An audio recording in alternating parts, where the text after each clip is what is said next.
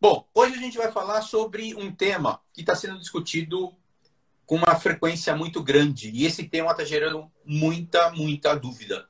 Né? É, e eu sempre falo isso, mas é uma verdade, tanto de empregados quanto de empregadores. Né? Essa é uma dúvida que está acontecendo e o pessoal está perguntando. É um assunto novo, é um assunto que, na verdade, a gente vai colocar a nossa opinião aqui, a gente vai colocar o nosso ponto de vista, mas é, obviamente que isso vai ser muito discutido ainda pelos próximos meses, enfim, né, porque é tudo muito novo. Mas a nossa, a nossa live, a, o nome da nossa live hoje é Covid-19, doença do trabalho. Será? Né? Então a gente deixou uma bela de uma interrogação aí no final, né? Será que a gente pode considerar a Covid como uma doença do trabalho? Então, eu não poderia começar, doutora, de uma outra forma que não fosse perguntando para a doutora. A gente pode ou não pode considerar a Covid-19, a nova Covid-19, como uma doença do trabalho? Então, vamos lá. É... Eu não vou responder depende, porque depende, a gente fala muito na, no, nos bancos acadêmicos, né? Uhum. Mas eu vou te dizer que é complexo. Por que, que é complexo? É, é um tema super novo, né? Uhum. E, e aí são, são teses, são visões, então a gente vai ter que consolidar isso é, de acordo com as demandas trabalhistas que vierem para ter uma, uma noção mais concreta do que, que é. Eu vou. do que, que vai acontecer. Eu vou começar é, falando é, sobre doença do trabalho, porque é, tem doença do trabalho, doença ocupacional. É, é importante, é importante dar, dar uma, uma, uma orientada né, nessas duas questões, porque faz toda uma diferença. Exato, porque a doença ocupacional está mais relacionada com a função desempenhada e a doença que se origina nessa função. É... A doença do trabalho está mais com o ambiente, né? Então, é... aonde que, que essa doença se agravou, aonde que essa doença foi originada. Então, uhum. é, eu prefiro. Vamos, vamos tratar tudo como doença do trabalho, sem, tá. sem de forma generalista, porque eu acho que fica mais tranquilo se a gente conversar dessa maneira, até porque eu não vou entrar em, em questões teóricas é, nesse momento. Tá. Ó, Fê entrou. Olá, Fê. Oi, Fê. Saudade, linda. Sabe o que você poderia é, fazer, doutora? Pelo é. menos dar um exemplo, então, de doença do trabalho, só para a gente ficar na mesma página aqui. O que, que, seria, então, uma doença do trabalho? Só para a gente ter uma, uma, uma ideia. Uma doença do trabalho é uma doença que você adquire no trabalho. Então, o, o tem que ter uma relação de causa. É, uma nexo causal. causa. Isso, nexo causal, que é, é, você origina no, no trabalho devido ao ambiente de trabalho. Uhum. Né?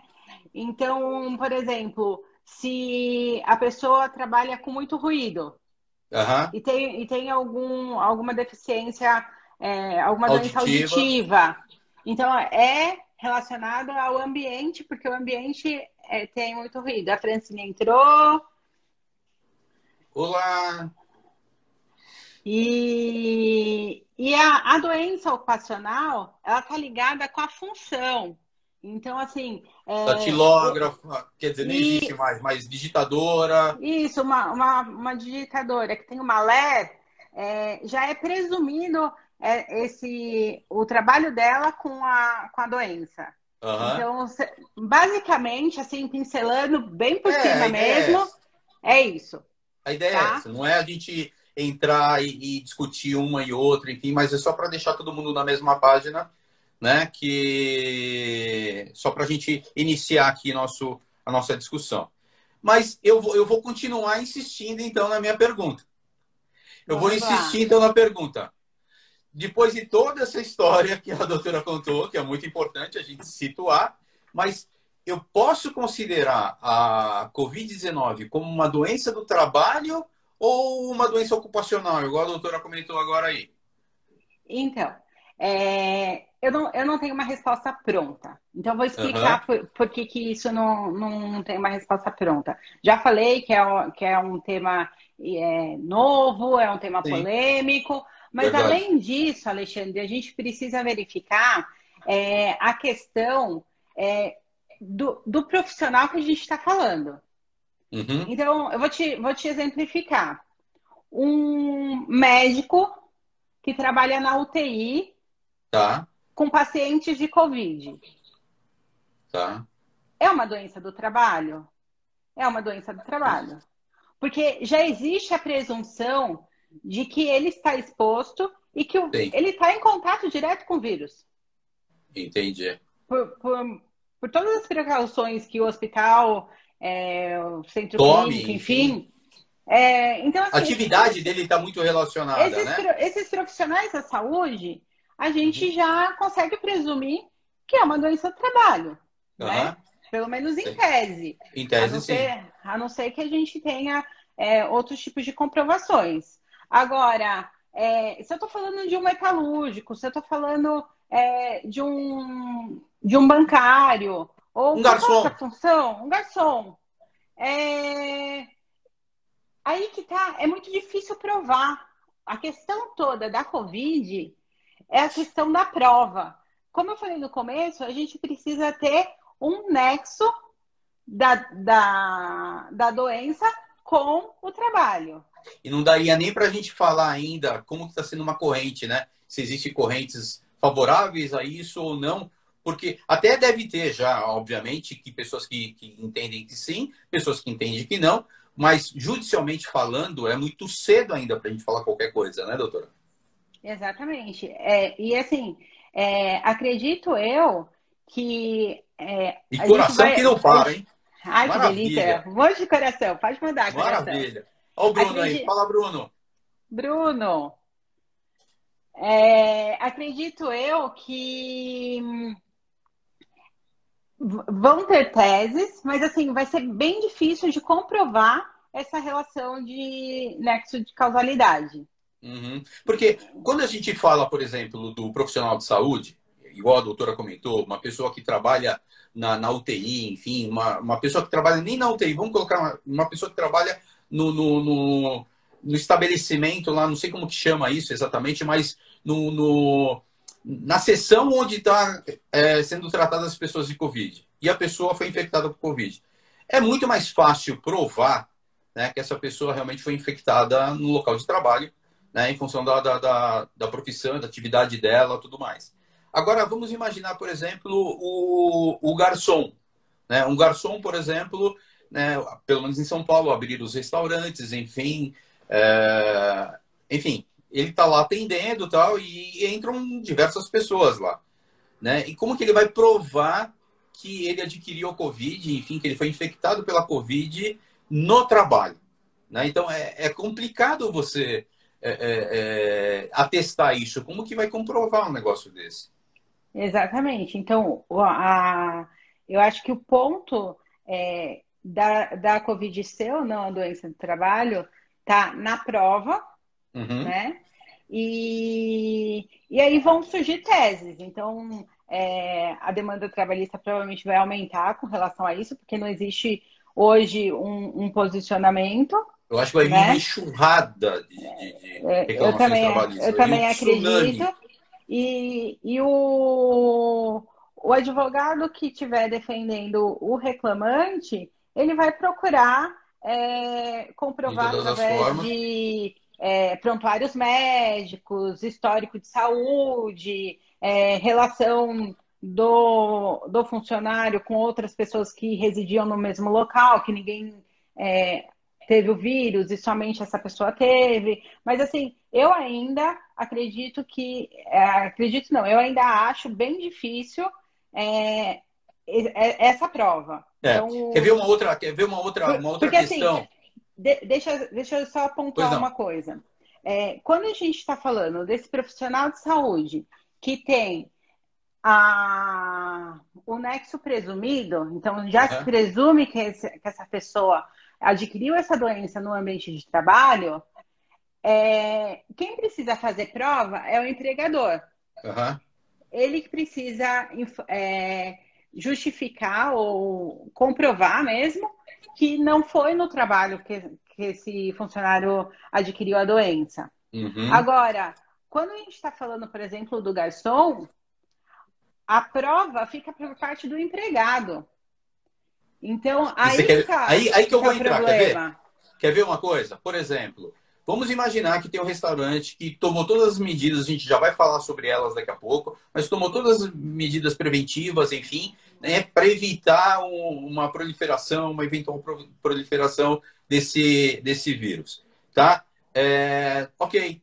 Só que como que fica, por exemplo, esse profissional, esse garçom, que ele saiu do restaurante e ele pegou um, um transporte público para ir para casa dele. E como a gente sabe, pelo menos aqui em São Paulo, os transportes públicos, infelizmente, continuam abarrotados, né? Então ele, ele pode ter adquirido isso tanto na ida quanto na volta. Eu já aproveito e já faço uma pergunta para a doutora. Como que fica nesse caso, doutora? E se ele adquirir isso na ida ou na volta? Então, mais uma vez, a dificuldade aí está na prova. Como que Sim. Eu vou provar que isso aconteceu no transporte público? Ou, ou no caminho do trabalho para casa, enfim. É... Mas vamos supor que seja é, comprovado, de alguma maneira, existe essa possibilidade. É, é, importante lembrar que o acidente in itinere, que é o acidente de trajeto, uhum. é, ele equipara-se a acidente de trabalho. Doença então, de trabalho ou acidente? Acidente de trabalho, que, que é uma doença é, equiparada ali no trabalho, né? Ah, tá, tá bom. Então, assim, é, por consequência, a gente tem as mesmas consequências de responsabilidade do empregador. Então, assim, só, só recapitulando, porque eu não sei se eu fui muito clara. Uhum. Se houver prova de que o funcionário adquiriu essa doença no transporte uhum. público, no trajeto até o trabalho ou vice-versa, que é muito difícil. Então, nós provamos o nexo, precisa ter esse nexo. E aí, comprovado o nexo, aí sim é, vai se equiparar um acidente de trabalho a esse acidente em itinere. Tá certo. Eu só quero lembrar aqui o pessoal que está assistindo a gente, porque esse material aqui, esse conteúdo aqui, ele vai ser disponibilizado também no YouTube e nosso canal Receitas Jurídicas. Ele vai ser disponibilizado também nas, nos agregadores de podcast. Né? Então, eu falando agora com o pessoal do, do YouTube, eu gostaria que, se não for inscrito, se inscreva aqui né, no nosso canal. É, que mais, doutora? Me, me ajuda falar? nessa parte. Ativa o sininho, Ativa deixa um comentário. Deixa o um comentário. Né? Mas pessoal isso é muito tá importante mesmo para nós. Pessoal que está assistindo online também, se tiver alguma dúvida, coloca isso. aí no comentário. Se eu souber responder, eu leio a dúvida. É brincadeira. Nessa não, gente... de, deixa a dúvida, até se eu não souber responder, que não, não sei tudo, assim... mas. Oi, Sil! É, mas deixa a dúvida aí e aí é, eu respondo depois, respondo por direct, enfim. Isso. Então vai, vai colocando. Então o pessoal daqui e o pessoal daqui do, do, do Instagram.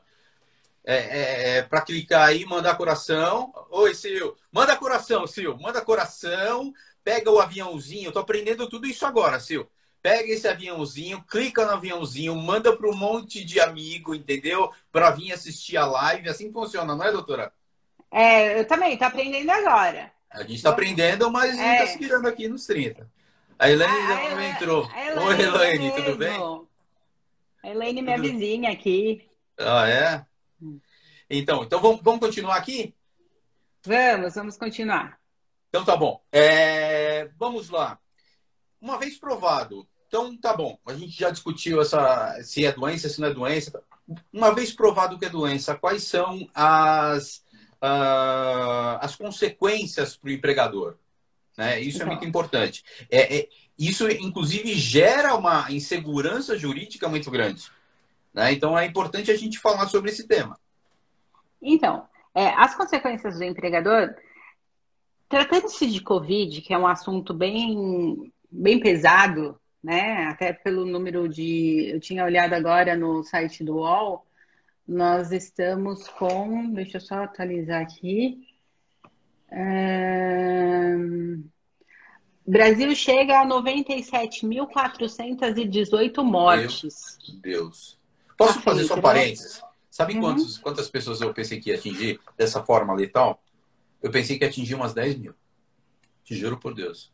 Nós estamos chegando em 100 mil, 100 mil mortos. 100 mil. Bom, não 100 mil pessoas que, é. que tenham adquirido a doença. Muito Mas, triste. enfim, é, o, que, que, o que, que acontece, então? Quando esse funcionário que provou o nexo de causalidade uhum. ficar afastado mais de 15 dias, uhum. aí é, a responsabilidade do empregador é com relação à estabilidade do funcionário. Tá? Então, esse funcionário tem estabilidade de no mínimo 12 meses. Então, e... na volta dele, ele voltando, né, ele se tratando, enfim, ele voltando, ele fica do, com 12 meses de estabilidade no emprego. Isso. E também é, uhum. uma, uma possível indenização é, de danos materiais, porque ele pode requerer o, o tratamento dele, enfim. Então, isso a gente falando de um funcionário que voltou a trabalhar. Sim. Agora, se eu estiver falando de um funcionário que se enquadra entre esses quase 100 mil mortos, a consequência pode ser bem maior, porque aí pode requerer, é, os herdeiros de, dessa pessoa podem requerer na Justiça do Trabalho é, danos materiais, danos morais, é, pensionamento. Então, a, o desdobramento disso é bem. É bem sério. É bem sério. É, justamente porque essa doença é bem agressiva, né? Então, uhum. a, ela chegou e nós ainda estamos em quarentena, uma quarentena mais flexibilizada, mas uhum. é, ainda a gente continua tendo esse cenário de Covid e registrando números de mortos absurdos. Então, por isso, a precaução das empresas em adotar medidas de segurança né? Por mais difícil que seja a prova do nexo, se ela uhum. ocorrer, a empresa precisa estar resguardada. Bom, então já vamos aproveitar. Então a gente já viu que é, é, é um caso sério, é um caso que precisa ser pensado. Né? A gente está falando, é, nós ficamos parados aí praticamente por quatro meses. Tem pessoas ainda que estão paradas, enfim, é, gerando desemprego. Tem uma, uma questão econômica em volta disso tudo, né? É, e muitas vezes as pessoas tomam atitudes impensadas agora, né, querendo voltar e tá certo, né? A gente tem que sobreviver e tudo mais, mas sem pensar na, na, nas consequências. Então, assim, a pergunta que eu faço para a doutora é o seguinte: qual é, providência que o empregado, empregador pode tomar é, para manter seguro o local de trabalho, enfim, para é, evitar, para minimizar esse risco? O que, que ele pode fazer? O que, que ele deve fazer, na verdade? Então, Alexandre, alguns setores têm isso direcionado através de decretos, né? Okay. É, em alguns estados, enfim, não, não, conseguiria elencar todos eles. Sim. Mas é, a minha orientação é de bom senso do empregador nessa retomada das atividades, né? Tirando o funcionário de dentro de casa. Então, assim, os itens necessários básicos: máscara de proteção. É, seria até conveniente que, que, essa máscara fosse fornecida pela empresa, né? Uhum. Para justificar que seria um EPI, nesse caso isso de que eu falar, isso é, pode ser considerado, nesse momento, um EPI necessário.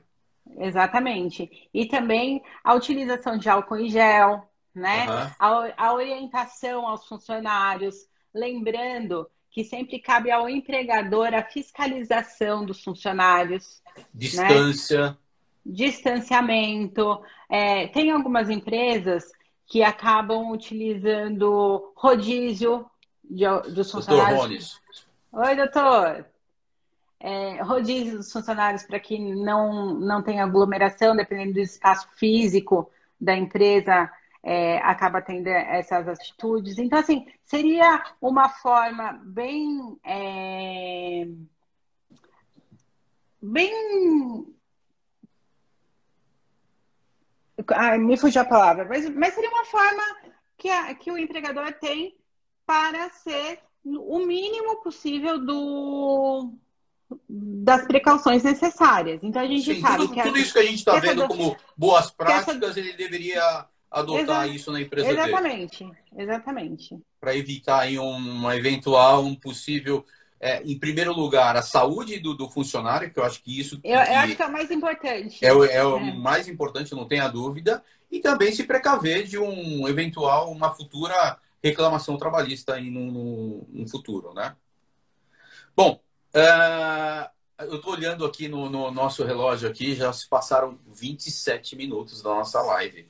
Passa muito rápido. Não sei se a doutora é. notou, mas não, passa não muito rápido, né? Porque é um assunto é, que está em pauta, é um assunto que é, muitas é polêmico, pessoas têm polêmico, muitas pessoas têm dúvidas, né? Então, mas é importante sempre a gente trazer esses temas aqui. É, não é para dar uma solução, não é essa a intenção. A intenção é, é levantar o tema que a gente possa discutir, que a gente possa pensar a respeito, né? Que os empresários possam também é, pensar a respeito dessas questões, que muitas vezes eles estão totalmente focados no negócio e acabam esquecendo essas questões jurídicas aí. Então a gente está aqui para lembrá-los e ajudá-los da melhor forma possível. E a questão da orientação também, que é, que é fundamental, né? Então, tem, tem algumas pessoas que é, precisam. Uma, uma coisa bem importante, eu, eu sei que o nosso tempo já está estourando, uhum. mas é com relação às pessoas no grupo de risco, tomar atenção também para essas pessoas, né? Se possível, evitar que essas pessoas retornem de imediato ou, não, ou que não retornem todas juntas, né? Então, são, são práticas é, que, que tem que usar o bom senso. Tem, tem. E, e, pelo que eu tô, pelo que eu estou vendo, assim, pelo menos nos contatos que eu tenho, os empresários que eu, que eu converso, é, todos eles estão muito bem orientados em relação a isso. Pelo menos os nossos clientes estão bem orientados em relação a isso. Né? E, e eles têm tido esse bom senso. Acho que isso é muito importante. Ali, hum. traz o bebê ali, traz o bebê, aquele bebê fofo para cá.